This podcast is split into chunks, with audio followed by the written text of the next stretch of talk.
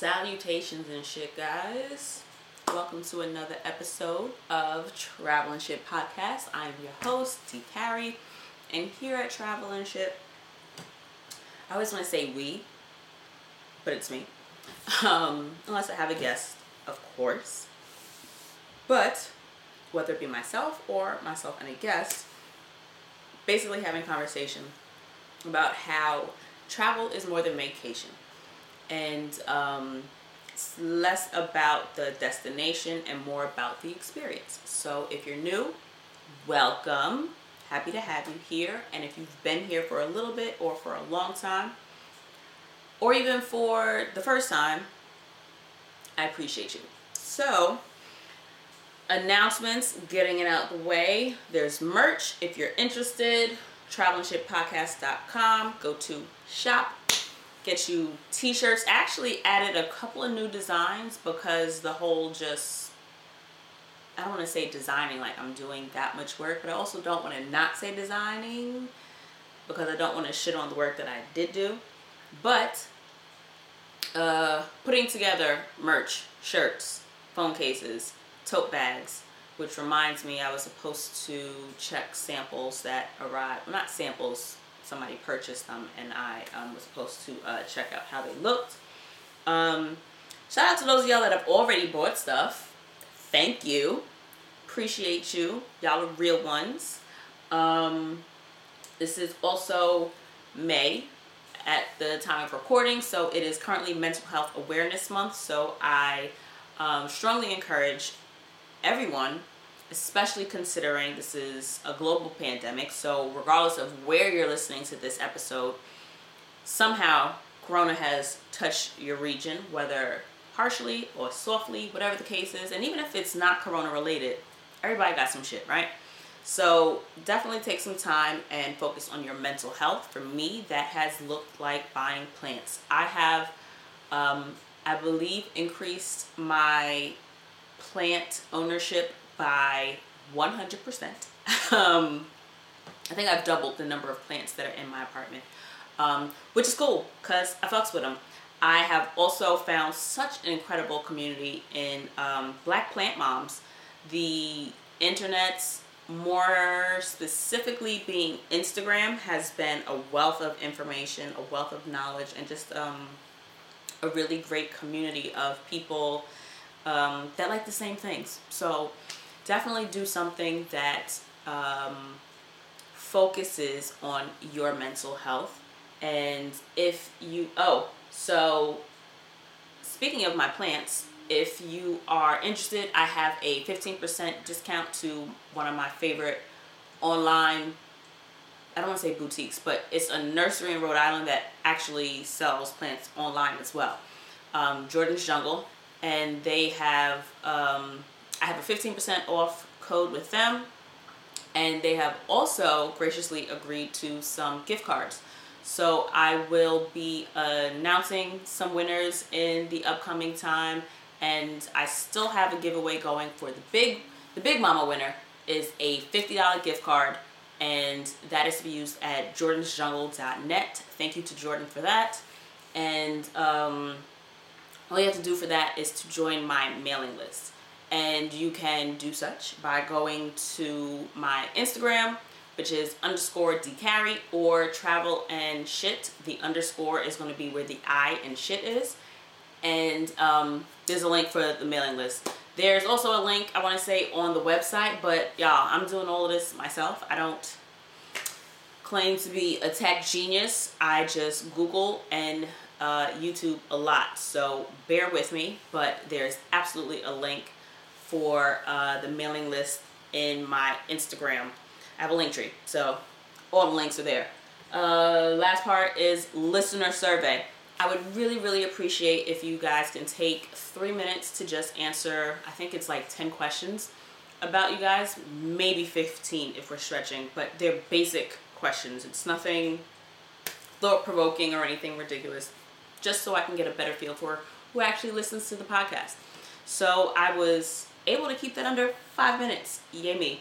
Welcome to this week's episode. So, uh, in light of all these new plants And being in the house, because I am fortunate to have a nine to five that actually just pays me at this current stage to be in my home. So, as much as I am ready to transition from that professionally, it pays bills. So, alas, it is what it is. And the plants have essentially been my refuge. I have very much so um, appreciated having the ability to just distract myself by paying attention, paying more attention to the plants that I have in my home. For the most part, all the ones I have, I want to say are in the, um, before I bought a bunch more, they're essentially all pothos um, and a couple of philodendrons. But, um, and those are very, very easy to care for. Absolutely are. Wow, I'm looking at all the ones I had, except for my ZZ plant. I had a snake plant. Um, but again, all really rugged and easy to care for plants, except for this one here behind me that you guys always see. Um, I feel like, I think it's like a corn plant, but I'm not certain. Um, but all that being said, you know I'm going to eventually uh, tie this into travel just because it's a gift. It's what I do. So, all that being said, I have realized that I've been learning a lot from my plants. I don't want to just, I don't know if it's just during this uh, COVID stay in place quarantine. I feel like it, well, it's more, um, it's brought more to my attention now. I'll say very much so easily.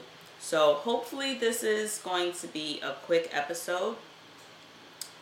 But every time I say that, it's like an hour later and I'm wrapping it up. But um trying to open my notes. All right, boom.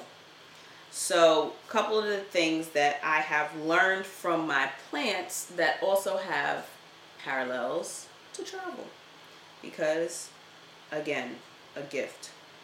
One of the first things that I will say is that when something is wrong, fix it. Otherwise, give your decision time to show it was good or not.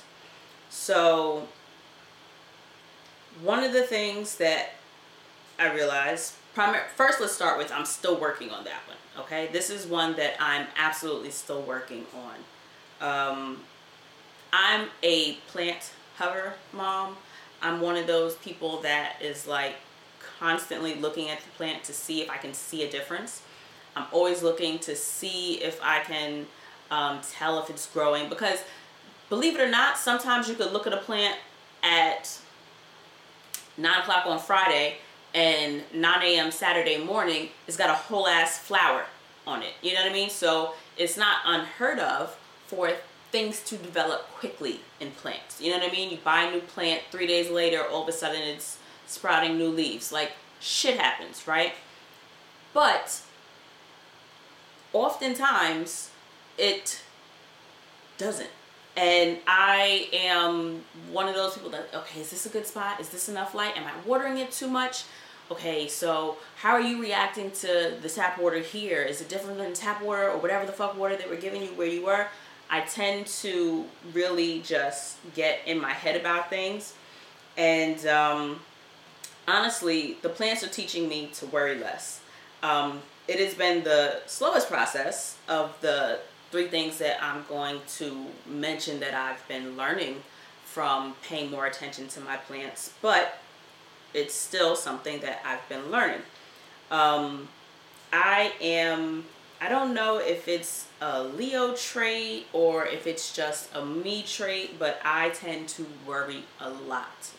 Um, i.e. anxiety. Um, I'm always wondering if the decision that I am making is a good decision. And that often puts me in a place of not making decisions. Um, so I listen to The Read a lot, and Crissle suggests numerous times to watch The Good Place. So I fucking watched The Good Place. And bitch, this shit is so good. The Good Place is so well written because it's 85 cent, uh, 85 cents. I don't, maybe, yeah, it's like 85% philosophy, but it's done in such a palatable way. It's still a funny show. And I want to say each episode is maybe like 22 minutes, 35 minutes. Uh, like they're, I'm pretty sure like um, half hour episodes when they're on TV. Um, I could be lying to you. They might be an hour, but I feel like they're 22 minutes. But all that being said, The Good Place is such a great, great, great show. And one of the main characters, Chidi, is, uh, I think he's like a philosophy professor by, excuse me, pro- profession, by trade, if you will. And he is in a consistent state of indecision because he's just pondering morally whether or not his decisions are good decisions or bad decisions. I ain't really worried about in most scenarios whether or not something is morally good or bad. I'm just worried about um, cost benefit, cost analysis. Like it, it's um, I don't even know. I feel like I'm saying it right, but I could be wrong. But I'm worried that making decision A will cost me decision B. So it's one of those things we learned in school, but essentially I'm always worried about whether or not the decision that I'm making is a good decision. So that being said is uh, in terms of travel, well, because I'm into the plants, I'm I'm always worried whether or not I'm doing something right for a particular plant. Like it's easy to for a new plant, I'll say. When something when I know one of the plants is like just doing well, like I know what plants are doing well when they're doing well because they're the ones that I've had for a while and they just manage to keep living. But when I get new plants, it's like a new anxiety in terms of am I putting it in the right spot? The directions that came with it are very vague. They're so like legit a lot of them are just ambiguous. Medium water. The fuck is medium water? I, I don't know. You're showing me a little picture, um, you know, indirect sunlight. So the way my apartment is set up, it's kind of like so is that like not on the window or we're talking seven feet from the window. You know what I mean? It gets a little hazy for me just because I didn't write the directions. But I find that that same level of anxiety when it comes to travel generally only shows itself in my planning phase. When I am planning my trip, I am consistently, consistently worried that I'm making the wrong choice. And that generally comes into play the most when it comes to choosing accommodations. Ooh, Father Lord Jesus. When I tell you, I get so flustered and so just in a spot of indecision when I've got too many options. It's kind of like when you walk into a restaurant, all you know is that you're kind of hungry, or you know that you're going to go to one spot with the intention of maybe just getting some wings and a beer. That's my go-to. I love wings and a beer. So you say to yourself, I'm gonna go here and get wings or a beer. Oh, I remember the last time that it was like very, it stood out to me. I went to this spot in Brooklyn, and they were supposed to have really great burgers, right? So I get to the place thinking that all right, well, I'm gonna get a bacon cheese, a bacon cheddar cheeseburger because I don't do American cheese. In my mind, it's like peasant cheese. I fucking hate American cheese. But so I go to this spot, and in my head, I'm like, all right, bacon cheddar cheeseburger, or maybe like Monterey Jack cheese, or maybe pepper jack cheese. I don't know. Might get fancy, not fancy, but might get cute and do Swiss or something. I don't know. But I'm gonna do just cheese, bacon, and a burger. Well, I fucking get there and then I look at the menu and they've got all these other options. Like they they'll put the egg on, they'll do the avocado, they'll do onions, they'll do uh, mushrooms. They'll now I've got so many different options and there's so many different types of burgers that now all of a sudden I don't know what I want.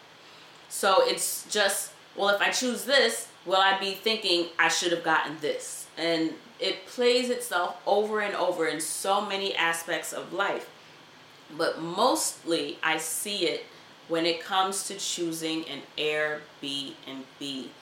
I really like my head is starting to hurt just thinking about the efforts that I put into choosing a place because my concern is do I want to you kind of got to have a feel in terms of what I've learned from my travels. When you're choosing a, a place to stay, you want to consider what staying in one place will cost you versus what staying in another place will cost you. And I learned that the hard way in Barcelona. Barcelona, excuse me, depending on how you do it. If you're um what's the girl's name? The the fancy one from the good place, Tahani. Um all that being said, when I was in Barcelona, I found a really really great place that uh, uh, a good affordable if you will i won't say great i mean it was a cute little apartment turned out it was like um kind of like a hostel but not a hostel i mean i had washer dryer in the it was like a little apartment honestly it was a really cute uh, little studio washer dryer i think it had like a, a dishwasher uh fridge like the whole shebang the bitch was set up it was really cute right but it was like an hour from the city. I was all the way out in the mountains and it was gorgeous. Gorgeous, gorgeous, gorgeous scenery. I loved it. It was beautiful. Had um incredible view. Incredible view.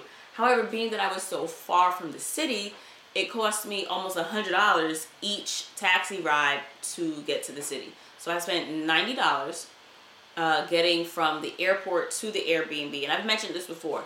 And I then had uh, excursions that I booked before I got there that I had to take a taxi to get to the city because that's where the pickup was and then I had to get back to where I was and then I knew I had to go back to the airport to get the fuck home. So that's four taxi rides regardless of whether or not I, and then that spending that much money to like just commute ended up like I could have spent an extra $150 for the three days that I was probably in Barcelona. Was I even there three days? I might have been there like three days. Like it would have just been more cost efficient for me to spend more money and stay in the city, like in the heart of the city, so that I can, you know, um, explore in the evenings and not have to spend an hour in the taxi and a hundred dollars, give or take, getting back to where I was trying to go.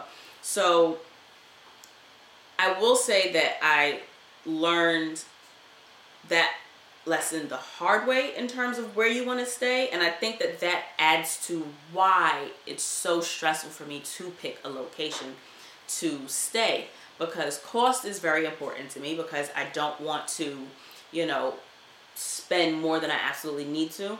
But then at the same time, I realize that if I stay further away from the things that I want to do, that I'll have to then pay for it in terms of uh, transportation. So unless they've got like a good train system or metro system, or even if they got buses, Bermuda had great buses. They were beautiful, they were clean, and from where I was staying, it went everywhere I needed to go.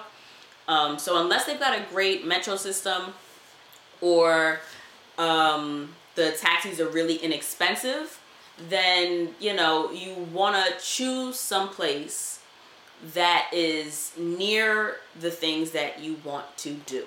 This way, you don't end up spending time getting to and from the area that you need to be and money getting to and from the area that you need to be. So, granted, a certain level of the anxiety that goes into choosing a des- um, a place to stay is warranted because I know what I'm risking should I choose the wrong place. Also consider being a solo traveler. Traveler, I am alone, so I don't necessarily want to be in a neighborhood where I will feel unsafe. So I remember where was I? Peru. I was I want to say I was going to Peru, and I have a friend that has hey Karina. I have a friend that she's got Karina has family out there, and so when I told her, because mind you, she and I had discussed going to Peru years ago, years ago, years ago when we used to work together. Um, we never went on that trip together, but she ended up going with her family. And after seeing their pictures, I'm like, oh, I absolutely still have to go. So I ended up going solo, and I was speaking to uh, Rena about it, and she was just like, "You're gonna stay in Miraflores because I told you, and because it's wild in certain areas, and if you're going to Lima, Miraflores is the safest area in that region." And so, if somebody from there that I particularly trust tells me one thing or another about a destination, That's what I'm doing. Period. So that made that aspect of finding some place to um, stay a little bit easier for me. But now I had that in the back of my mind that my safety may be something that I'm more concerned about in this area, you know? So as a solo traveler, that's also something that goes into my decision making when I am looking for some place to stay. So some anxiety absolutely warranted. Like be careful where you're placing yourself. Um, but at the same time, don't like, there's no need to necessarily like outdo it.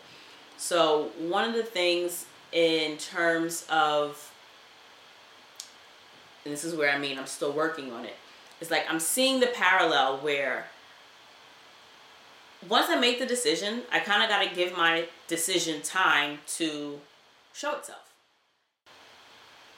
Let it unfold. Worrying is not necessarily going to do anything for you outside of give you pause or have you pay more attention to the decision that you're making, if that makes sense. So, when I'm worried about whether or not I watered this plant too much or whether or not uh, I'm getting you know, root rot or the soil is waterlogged or oh well what exactly does this mean? Now i gotta look this up.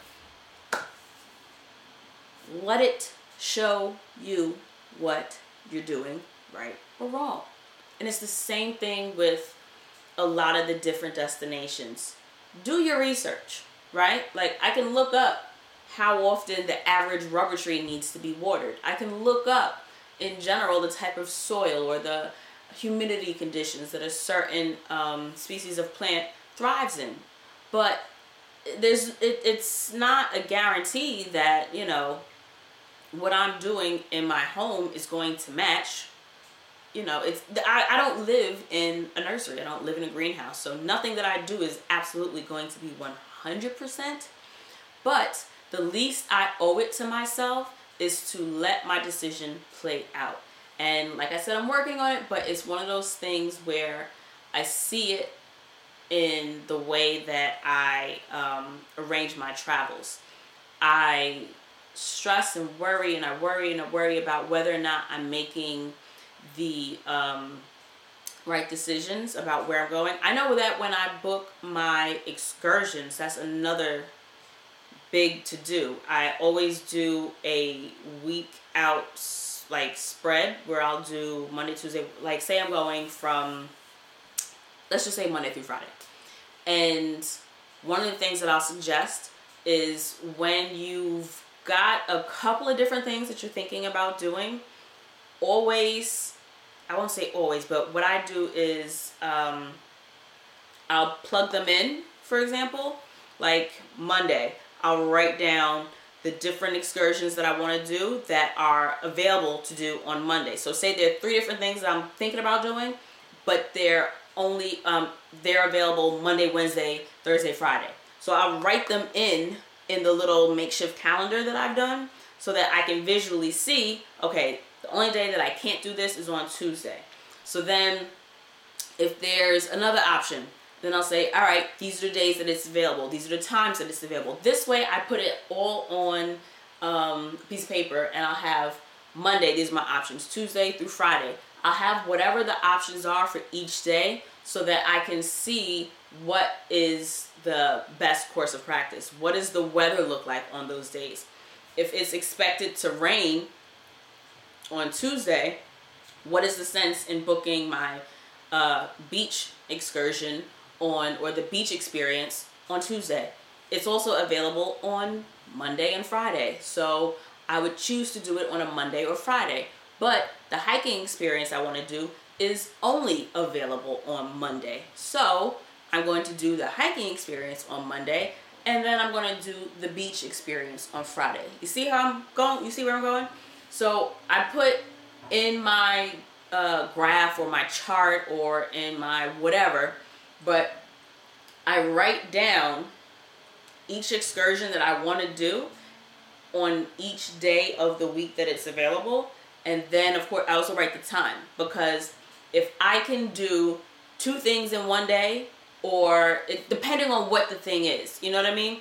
I'll try to see if I can combine, like if I need to be in the city center to do certain activities. Well, one is a morning activity, one is an afternoon activity. What is the sense in me having to go to a certain area uh, more than once in a week if I don't really want to or need to? So I'll combine things on certain days so that I can, like if something's extra far, it's going to be a $100 taxi, right? All right, well, one is a morning uh, activity and another one is an afternoon activity. Or I'll only need a taxi for the one day because the trains run um, to the location that I'm staying in and it'll be more cost effective for me to, you know, or it'll be easier, not necessarily, it's definitely not gonna be more cost effective, but it'll be easier for me to get a taxi home at 11 p.m. than it will be to try to figure out a metro system in an entirely different language. You see what I'm saying? So I always write down what my options are for the um, excursions that I'm looking to do in like a week calendar. This way I can choose what day is going to be the best day for each one. Because the last thing you want to do is book and pay for an experience on a day and then realize that something else you want to do is only available on that one day and then the cancellation policy be a little rigid and not really want to work with you in terms of you know uh, changing your date or getting your money back once i arrive though i will say that i've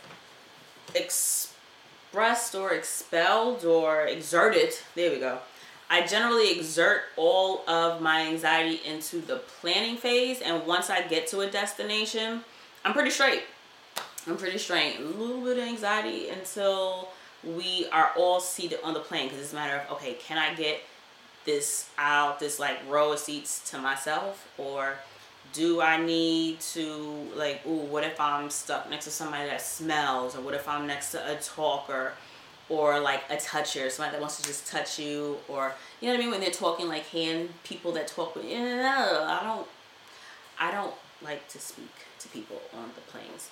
Um, it's only occurred twice where I sat next to really just like gorgeous men, and one of them we actually got kind of cool. He was actually mad cool. He was actually mad cool. I should scroll through my WhatsApp and see how that nigga's doing. But um not on some, hey big head, but like on some, I remember you. Um, all that being said, yeah, most of my anxiety just goes into the planning phase just because decisions, decisions. Once I get someplace, I'm pretty straight. Um, I dive into fear, and if uh, there's something that interests me or, you know, I love just roaming around neighborhoods, depending on how great or not great the Wi Fi is, I'll just intentionally walk till I'm lost and then find my way back um, from there. That has been so much fun. I had a really good time doing that in Rome. When I tell y'all, I walked my ass off in Rome. I didn't, the only transportation I paid for or even got on was to get from the airport to the apartment that I stayed in and then back to the airport.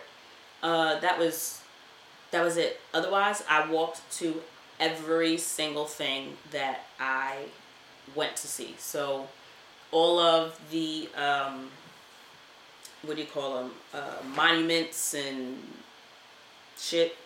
I walked Parthenon, uh, Colosseum, Trevi Fountain. I feel like Trevi was like the one thing that I was like, this is pretty. I like this. Everything else was a little um, Mouth of Truth, everything was a little less than like I expected so much more. You know what I mean? Like I had such big expectations in my mind, and then when I got there, I'm just like, oh, this is small. Oh, this is tiny. Or, all right. And also, uh, in terms of historical context, I didn't do any real uh, research as to why these were things that I wanted to see, and I still haven't. So, which is strange actually, because I love history. But moving on. So, second thing, growth takes patience. And similar to the first, but not the same, is it's one of those hindsight things where I also enjoy propagating plants, right?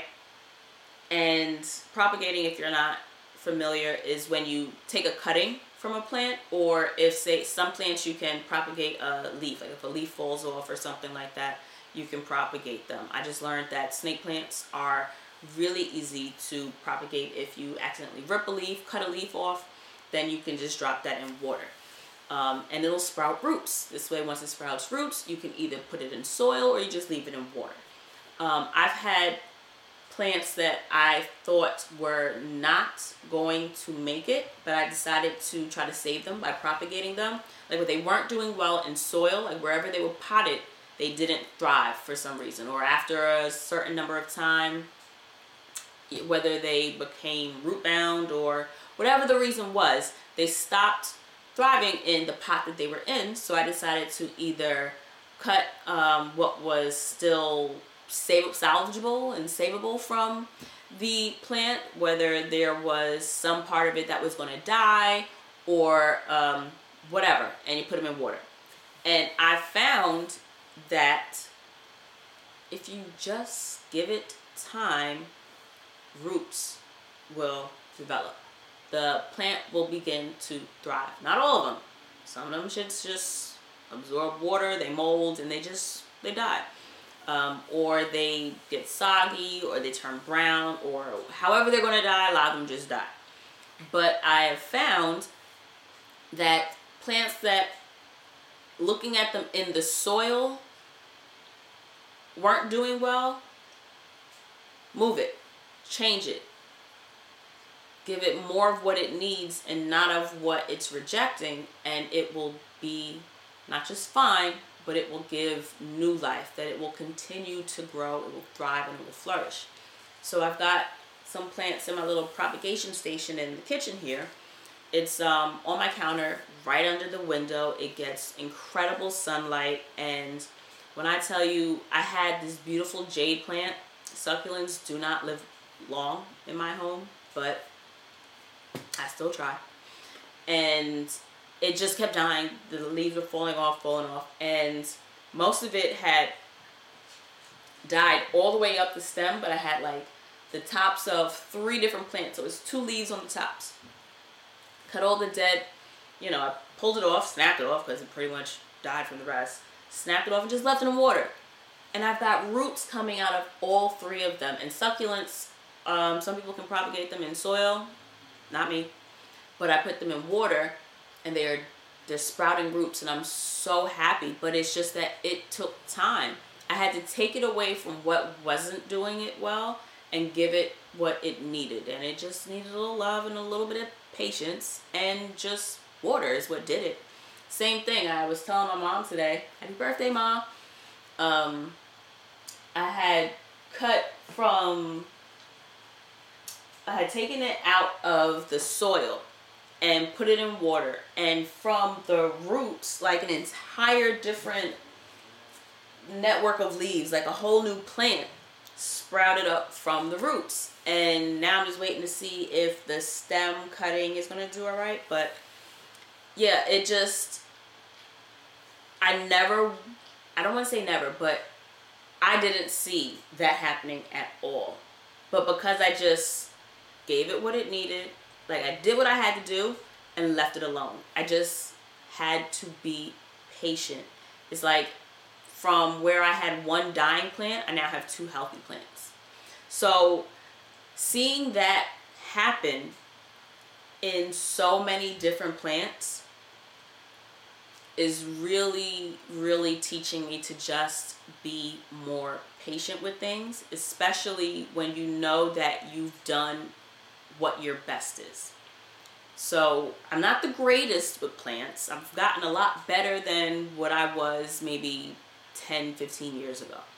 But I am trying. I'm doing what I can do based on what the internet information I'm getting and what I'm being given. And I'm just letting the efforts that I'm putting into something show their fruits. And very similar to that is sometimes I don't necessarily see the value in a trip or I don't um, come home with the excitement that I have for a destination the way I do weeks and months later. And so the two places that I think of the most when I think of that are Bali and Guadeloupe. Well, Bali is a city, not a country. So Indonesia and Guadeloupe. Uh, so when I went to Indonesia, I went to Bali and I stayed in Ubud. And while I was there, I think I had two days out of the week that I was there. Where did I go before Bali? I don't even remember where I went before. I usually try to do two countries in a trip. Like I'll do an extended layover. Um, so I don't remember where I went before Bali, but when I got to Bali, I feel like I had a full four days and then I left on the um, fifth day. But I didn't feel like I did too much. I specifically uh, left one day in particular, I think it was the Tuesday, where I knew I wasn't doing anything. Um, I just went like and got a massage and then came back. I had one day where they came to the um, house because I rented a house, had my own private pool. The shit was so dope. And uh, two story house, huge balcony, huge, huge deck coming off of the master bedroom. Y'all, that shit was so bomb. The host was great. But most days I was out of the house so early that I didn't even get to enjoy the free breakfast that came every morning. Like he would bring me a meal. He would bring me breakfast every morning. Um, so sadly, I didn't really get to um, take advantage of that. But so I know that I had fun while I was there, right? But I went into it with these preconceived ideas of what I was supposed to experience while I was there. I was expecting some eat, pray, love, transcendental, life changing, um, spiritual awakening, and just utter zen like. And I didn't get that, especially not while I was there. The closest thing to that was the massages while I was out there. Those were poof so bomb, especially considering they were wild cheap. I think I spent seven dollars for an hour long massage. So, and the place was walking distance from the Airbnb I stayed at, and they gave me fresh hot ginger tea afterwards. I love ginger tea. Ginger was an acquired taste. Little, you know, tidbit about me. Uh, ginger is very much an acquired taste for me. So is kind of coconut. I hate coconut water don't like it at all. I've had it straight from the coconut. I've had it from the box. I don't like any of it. It's just disgusting to me. Um, but I like coconut flavored stuff. Like I'll eat um, a candy that's got like a coconut flavor or something that's coconut, like a coconut icy. Ooh, that shit's good. Um, I hope we get summer. But anyway, um, yeah, I didn't come home immediately from Bali thinking, oh, this was dope. Oh, I had such an incredible time. I was just like, okay, yeah, I had fun. I did a great um, snorkeling excursion that was supposed to be swimming with the mantas, but the water was too choppy. Like the conditions weren't good for us to swim in the area where they were supposed to be. That didn't end up working out. Um, what else did I do? I had this incredible sunrise hike. So they picked us up at midnight so that we could get to the destination by I don't know, maybe 3 a.m. so that we can do like a three hour hike to get to the, is it the summit? Is the summit is the top of the mountain? I feel like it is. But it took like three, basically we hiked all night in the dark. Um, mind you, this is not like a trail that we'd seen before. Like you're just in the dark, in the woods with, I think I had two guys and a girl and the guide. It was the, um, five of us just in the dark, but gave us flashlights. And um, it was a lot more cloudy than what would allow for a very clear view of the sunrise, but it was still an incredible experience. Like to sit at the top of a mountain Uh, I think it was actually an active volcano. Cause, yeah, it was because there was a lot of steam. That was the second half where we ended up walking in the scariest of locations because there's so much fog so you can't really see like four feet to the sides and you're on this really narrow path with over a hundred people coming and going so it's kind of like my nigga i need you to slow the fuck down and i need you to get the fuck off my back and you to not kind of walk past cause can can you see what's down here no do you even know if there's some place for you to fucking walk over here but my God, like you're moving past here, like we can't all just fall off this fucking cliff. You know what I mean? So that definitely bothered me. That shit was scary. But all that being said, the way down, the hike down, gorgeous, gorgeous. So that was really fun. What the fuck else did I do in Bali? Uh, did a really cool day where I had this one guy. Huh. The lesson in that is there's a difference between a tour guide and a driver. Some drivers can be tour guides not all I mean, some tour guides can be drivers, some drivers can be tour guides. They don't always go together. Not all drivers are tour guides, and not all tour guides are drivers. I hired my driver from the airport to be a tour guide, and I learned that sometimes you're just better off paying for a tour guide. Uh, because he didn't have any information to give me. I could ask him a question, and he's just like, yeah. Okay, but I asked you how many buildings are in this general development or whatever. Okay, so basically you're giving me an like you're giving me a yes answer to a question that requires a brief description or, you know, a, a direct answer, not yes or no and stuff like that. So, yeah, that was that experience. And then I ended up just like not feeling good and just cut the shit short. But he was able to just drive me to a lot of different really cool places. Like I basically told him where I wanted to go and the guy drove me. So he did what I paid him to do. It's just I had um, a lot of really great tour guides that would also pick me up and drive me places. And I've had drivers offer, you know, good services in terms of being um, well versed in being able to say, I can bring you here and do this because this is offered here. So it's like I had expectations set by other people that went above and beyond that this guy wasn't able to fill. Um, but yeah, all that being said, when I came home from Bali, I was just like, mm. and I remember telling my homegirl, um, Missy, hey Melissa, Unicorn in Brooklyn, definitely check her out on the Instagrams and whatnot. She's one of the um, young ladies that really inspired me to travel. Like I saw her just jet setting around the world and I'm like, sis can do it. I am sis. Sis is me. Like I can be out in all these countries and here I am. Uh, but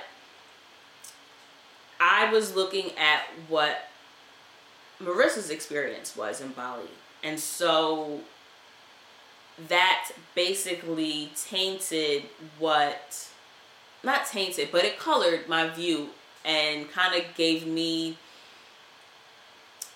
you know, I guess an idea of what I was expecting, but at the same time, it's like, it's not like I followed her itinerary. It's not like I stayed in the same place. It's not like, you know, I did any of the things uh, that I can think of.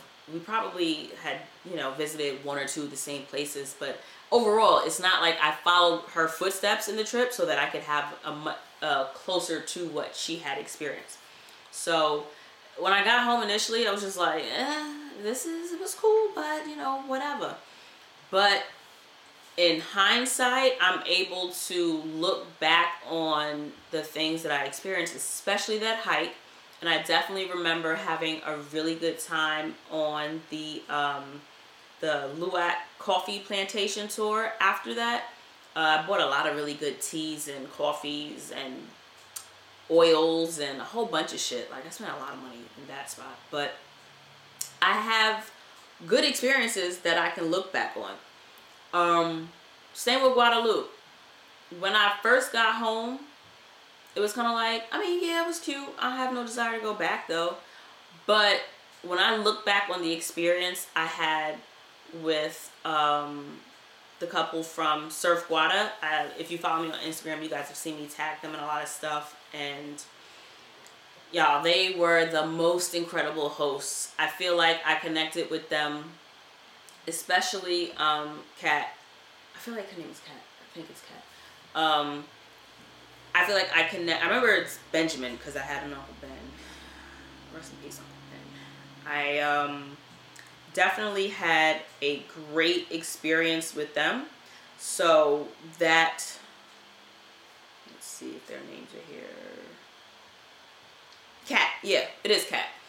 So we connected very well on that trip. So that I knew right then and there was the best experience that I had, hands down, uh, at Guadeloupe and I went on a second really great experience. It was just myself and the host again, and I had a really great time with her as well.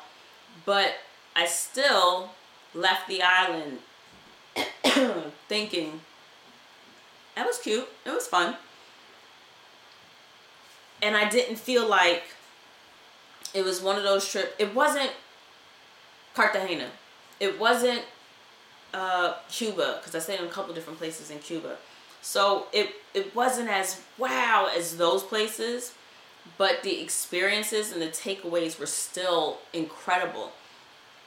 It's just I had to detach myself. I had to separate myself from the experience and rely on my memories to give me the wow factor as opposed to the immediacy of it it's kind of like going back to when I'm propagating. I'll put the, the cuttings into the water and then six weeks later, four weeks, um, you know, three months later, I'm like, yo, damn, this shit is growing. Like it's thriving. It's doing so well. And it's the same when it comes to some of the places that I've been.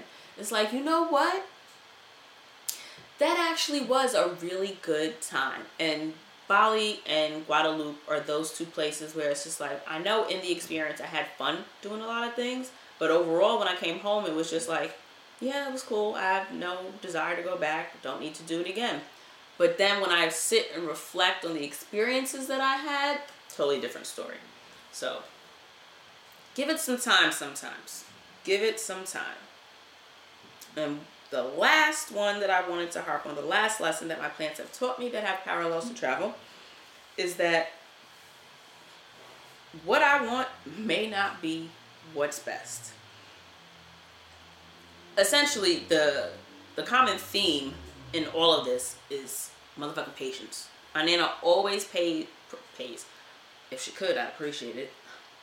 But she prays for me to have patience I'm not a patient person at all. Many of us aren't. It's just not my ministry. It's not something that I would, I don't think I was ever born with patience. It's just something that I'm having to learn to develop. I'm slowly but surely getting better at being patient. I'm more patient in some situations than I am in others. Like I'm always more patient with children than I am with adults because children aren't supposed to know better. Adults are. They're supposed to know better. But as most mature adults know, like children, not all adults um, possess the same level of knowledge. Not everybody's on the same level. Not everybody is. It's not an equal playing field when it comes to adulting. That's that's not how that works either. So um, yeah, there's that on that. Um, but it's kind of like when I get a new plant, I'll have an idea of, oh, this would look so beautiful in this pot. But if you put a plant in a pot that's too large, you're basically setting it up for failure. Um, this pot, this plant would look so beautiful against this wall with this color. However, this wall being the color that it is, that has something to do with it, but this wall gets too much sunlight. Um, or this wall doesn't get enough sunlight and this plant is not going to do well here. So even though aesthetically it looks like it'll be beautiful here, this is not conducive to what the plant needs to grow. And the point in buying the plant is not to kill the bitch. It's to keep that nigga alive as long as possible. So when I get a new plant, it I have to do what's best for the plant. It's not about what I want to do. And it's again one of those things that I can absolutely find a parallel for in a different trip that I've taken. And that trip that reminds me of what I want not necessarily being what's best is my Vegas trip. So if you follow me on the Instagrams underscore D Carrie or traveling shit underscore in the I for shit, um, you may recall that I got almost all of the excursions uh, experiences that I booked in Vegas canceled on me. They were all canceled. So I arrived at the hotel. I think I stayed at I stayed at the Stratosphere. Um, I got there and right after I checked in, I started getting notification that the hot air balloon that I had booked canceled. Wind conditions or weather conditions weren't going to be good enough. The Grand Canyon, I think I booked that. Um, it was either the Pink Jeep tour or one of those um, small tour groups I had booked or some shit. I don't know. Whatever I booked got canceled in terms of going to the Grand Canyon. But I had um, a new friend that I'd made in LA come with me to Vegas. We hit it off in LA, and he was like, Yo, I should come with you to Vegas. And I'm like, You can pay for your own flight. And he was like, Yeah, yeah, cool. And I was like, Come on with it.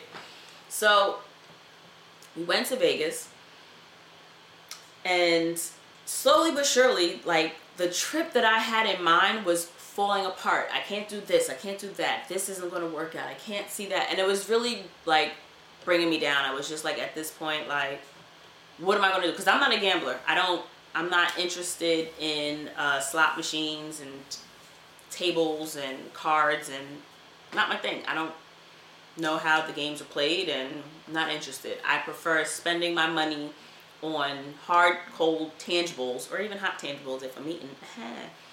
um, I like having, I like knowing that my money is directly resulting in benefiting me in something. And I will say that I understand that some people see gambling as a hard, tangible, hey, I'm getting something from it because it feels good, but that's not what gambling feels like to me. I think I allotted myself like a $100 just because I'm in Vegas. I'm not not going to go to the casino. So I went down and, you know, the friend that I made was like, yo, my dad gambled. I know what I'm doing. This is how this works. This is what you should look for when we do this. This is how this works. I'm going to explain the rules to this game. And so it was like, even though I didn't anticipate doing all of that, I had a good time listening to him explain to me and like I remember I was at was it um it wasn't craps it wasn't it was roulette we were at the roulette table and I was like counting I was like okay I put this here gonna, I'm gonna choose. And he's just like what are you doing? Put sit down like put your hands down. Don't you don't count in Vegas. Just play it cool. And I'm just like oh my god they're gonna kick us out. I was it was the weirdest, cutest, like, he's just like, and the lady at the table was just like, this dude, she don't know what the fuck she, like, you're fine, girl, relax. And so I was like expecting like these huge like security guards to just jump out and be like, ma'am, you have to leave or something. That didn't happen. But that was fun. And I will say to, um, let's just call him D when he saw how disappointed I was about not being able to go on the experiences that I wanted to do, and I'm just trying to like hustle and be like, fuck, I, like I really, it's, I'm not gonna not see the Grand, I'm not gonna get this far and not see the Grand Canyon. So now I'm trying to find out who can I book last minute, who is gonna charge the best price, and he's just like, babe, why don't you just rent a car? I'll drive you. And so I'm like, for serious? Because I want to say it's like an eight hour drive. Or maybe it's like six. It's long as fuck. I wasn't trying to do it. I hate driving. I don't enjoy driving at all. I'm a good driver, but I hate driving. It's just not something that I really like doing. Now, a road trip like that I could probably do, but I absolutely would rather somebody else do it. That's why I pay for group excursions so that other people can drive me. I've never driven a car um, while abroad. I'm trying to think. Yeah, no, I don't think I have. I don't think I've ever driven a car while I was um, on vacation out of the state. Even I'm thinking in Virginia. Did I ever drive? Nope. My cousins drove me around. Did I ever drive in New Orleans? Nope. Angie always drove. Did I ever? And then that nigga drove. Oh, yep. That's a lot. uh, yeah. Back in my flute out days, uh, Shorty had um, a range and a Maserati. And he was sending me to get my nails and he was just like, yeah, just just take the take the coupe. And I'm like, I'm good. I don't like driving. If I can't afford to fix it, I don't want to drive it. And I can't afford to fix nobody Maserati. And so he was just like, no, just even if you crash it, like I'll just, and I'm just like, it's not how I operate.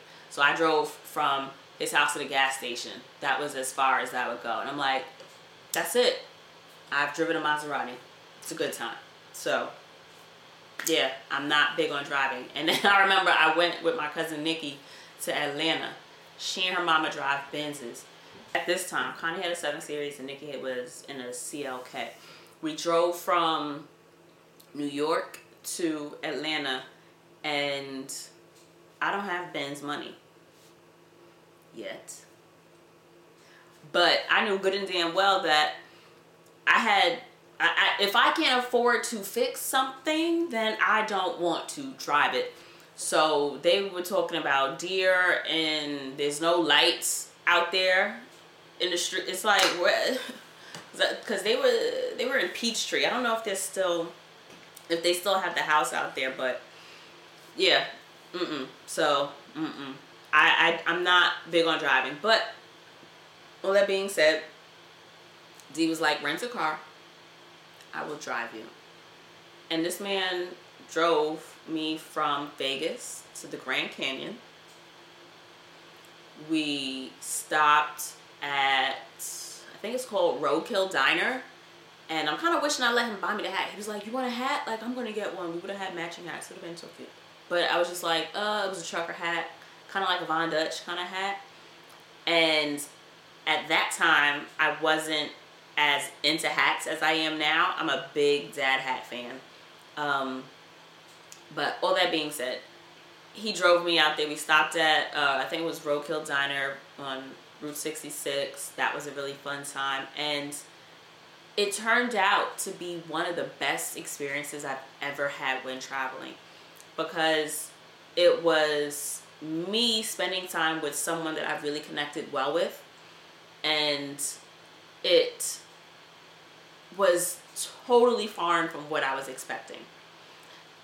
I had this, you know, this is, I'm going to do this in the morning, and then when this is done, I have this for this day, and I'm going to be, I had these plans, and Mother Nature, if you will, because it was weather for the most part that canceled, and I think one, the uh, small group trip that I booked was too small. I guess not enough people have booked it, but either way, it got canceled. I couldn't go. And I realized once I got to the Grand Canyon with D that that was exactly what I needed because I was able to experience it in my own time. We took our time. We were able to walk where we wanted to walk. We could take the path that we wanted to take. We were able to choose which rim of the Grand Canyon we wanted to go to. Some tours will take you to the west rim, some will take you to the south, whatever. And you book it that way. Like you know for the most part what you're going to see or what area you're going to look at when you book your excursion or your experience. And we fully intended to stop at the Hoover Dam, but the turnoff for it was we just couldn't like on the way there we were like oh let's wait and do it on the way back see how tired we are because it didn't really make sense to i guess expend all the energy that we wanted to in the beginning of the trip it made more sense to be like all right well let's do what we can and then be reasonable about our um, capabilities. I had to touch a wheel once, and all it cost me was a rental for a day. Well, two days because, you know, we kept it overnight. Um, and then we were able to come back. I was exhausted. He insisted on driving me down the strip so that I could see what Vegas looked like. But I'm just like, I live in New York. This is not new or exciting for me. It's a bunch of lights. This is Times Square. It's just long. I'm over it. And I'm not a party person either. So just, you know, the whole idea of like, you know, people are leaving and going and coming to parties just wasn't interesting to me. But still, it was the sentiment. It was that someone could be so kind and caring to me and it still I'm talking about it fondly. And that is one of those experiences that in a whole I had no idea that I really needed. And it was just not what I planned, but it was exactly what I needed. So even though what I wanted didn't happen, what was best for me at the time ended up happening.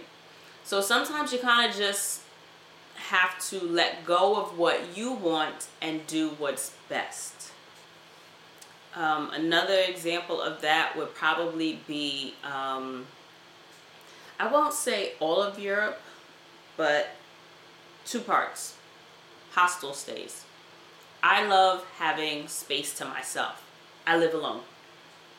I have an entire apartment to myself uh, in my regular life. So when I travel, I enjoy those same comforts of home.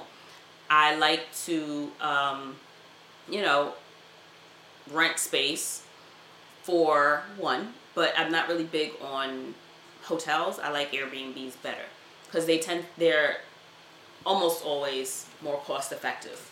I can always find an entire apartment for less than I would spend at a hotel. Um, and you can often find an apartment for motel prices. So what you'd spend at like Motel 6, you can really get like a nice studio apartment or one bedroom apartment apartment depending on where you're staying. That is the caveat. It depends on where you're staying. So in Europe, when it's only going to be a long layover trip, it don't make sense for me to, you know, have the comfort and the luxury of having an apartment to myself when I'm really just going to drop my bags off, explore the city, sleep, shower, and leave. Um, so it's not the I don't want to say luxury because not all the places I stay. Well, no, I guess it will be a luxury because it's not a hostel.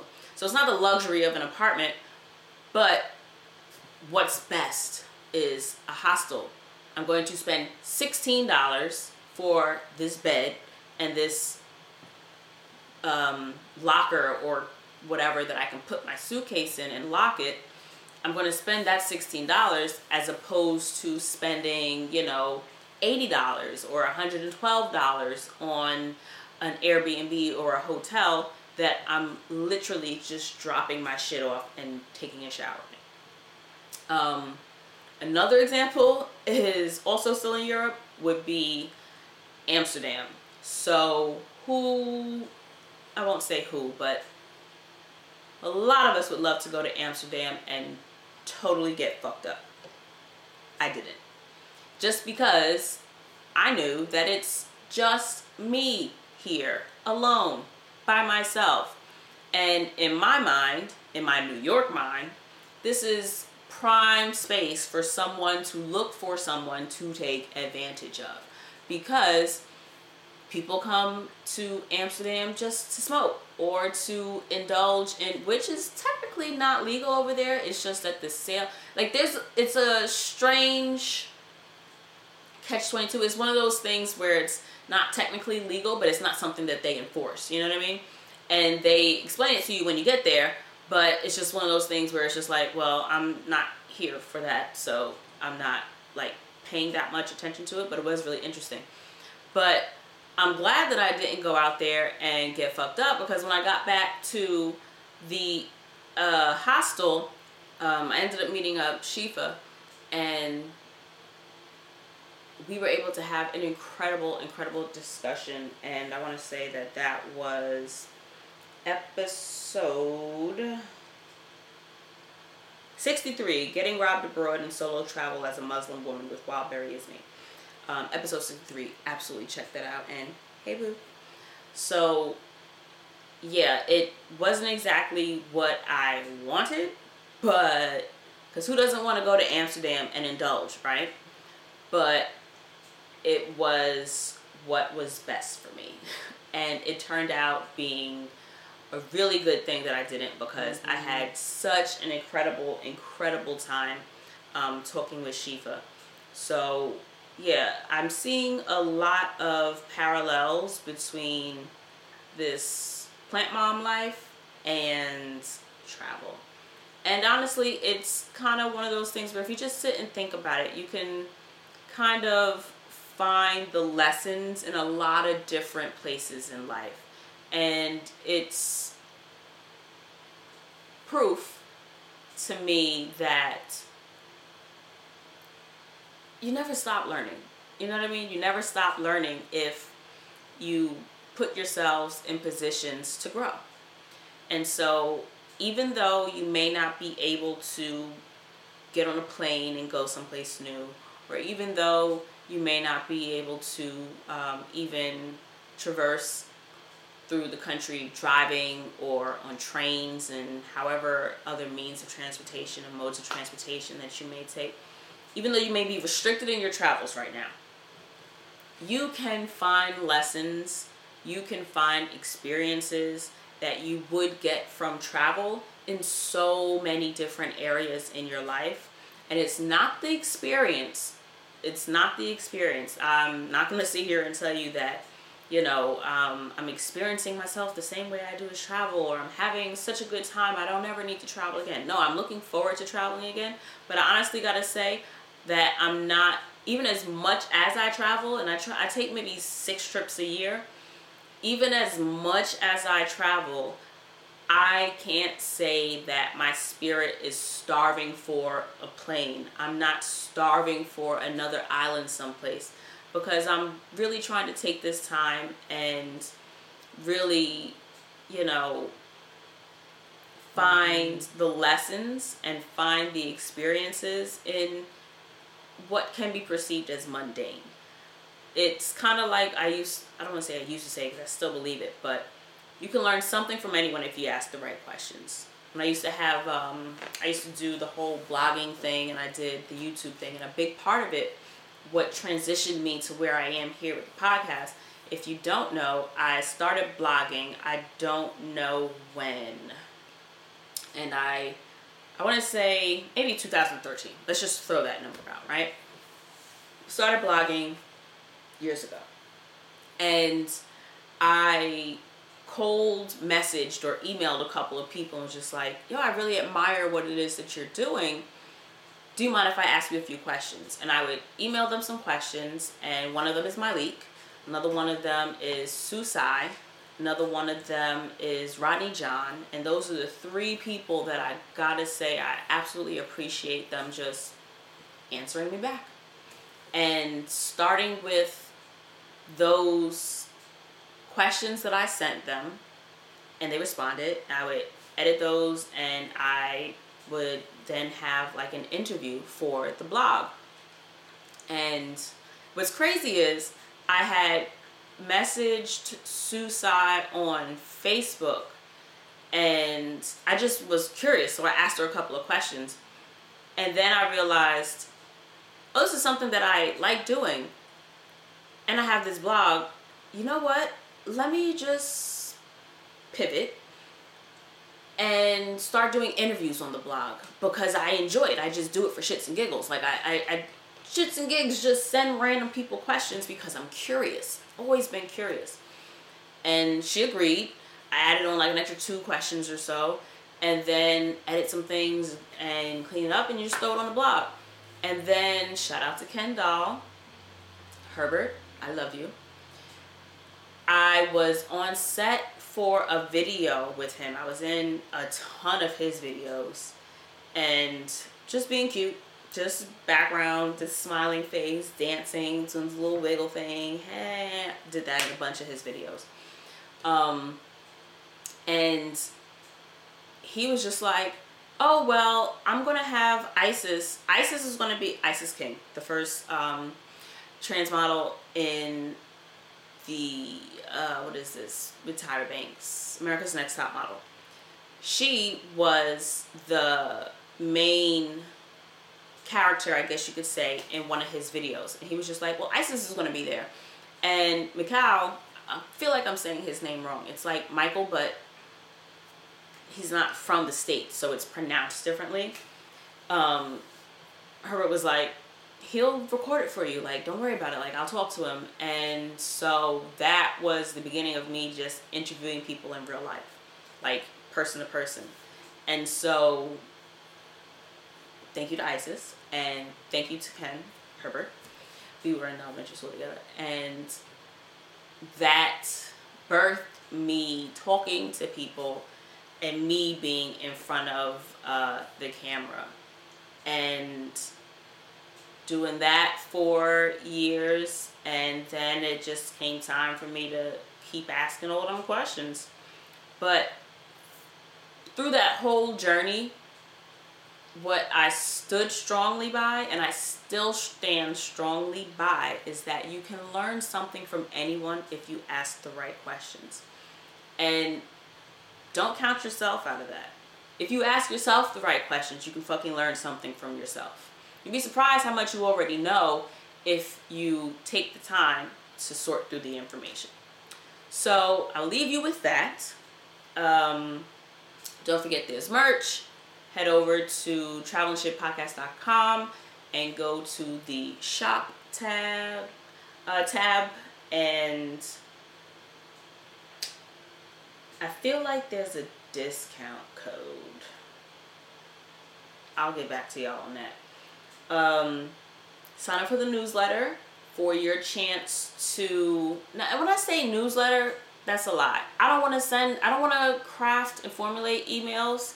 So I promise y'all, I'm not sending you a lot of emails. It's a mailing list. It'll notify you when there's a new episode. And in my mind, for all intents and purposes, I intend to you know, um, work on the website and have it so that it's a little more uh, information that's there for you should you need. It's building itself out. It's getting there. But um, you can definitely head over to the Instagram, which is underscore dcarrie, or travel and shit with an underscore where the I and shit is, and sign up for the mailing list. It'll enter you into a drawing to win a $50 gift card from jordansjungle.net and that is where I've been loving ordering my plants online from. I'm waiting for another five. I think I ordered four or five to come in, um, separate from the ones that I ordered before.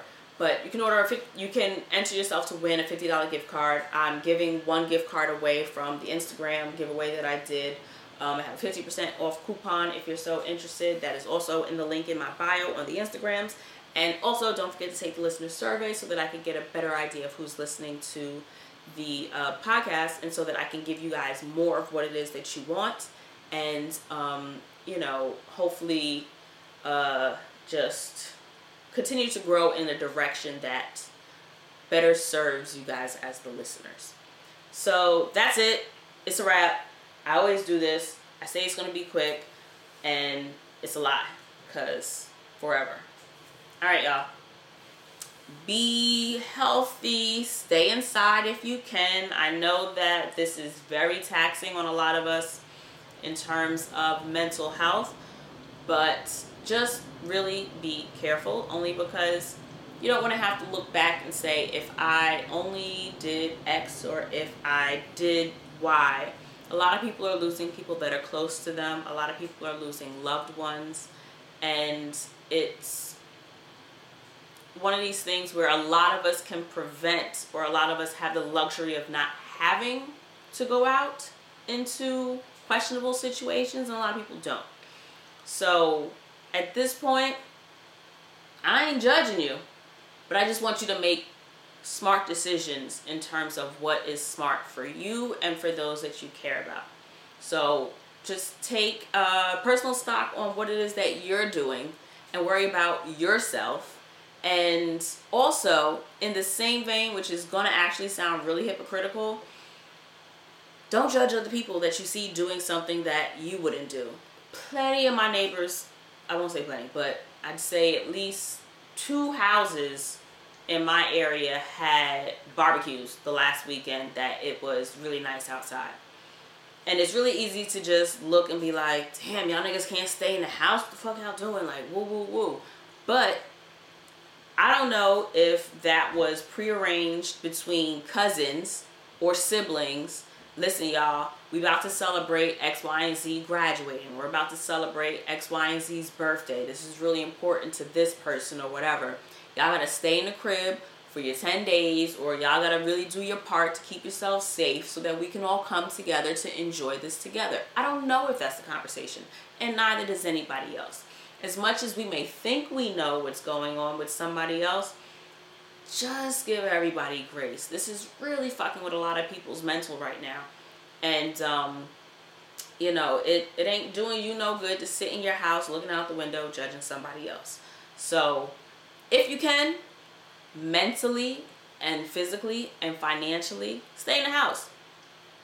And don't judge other people not staying in the house from your house.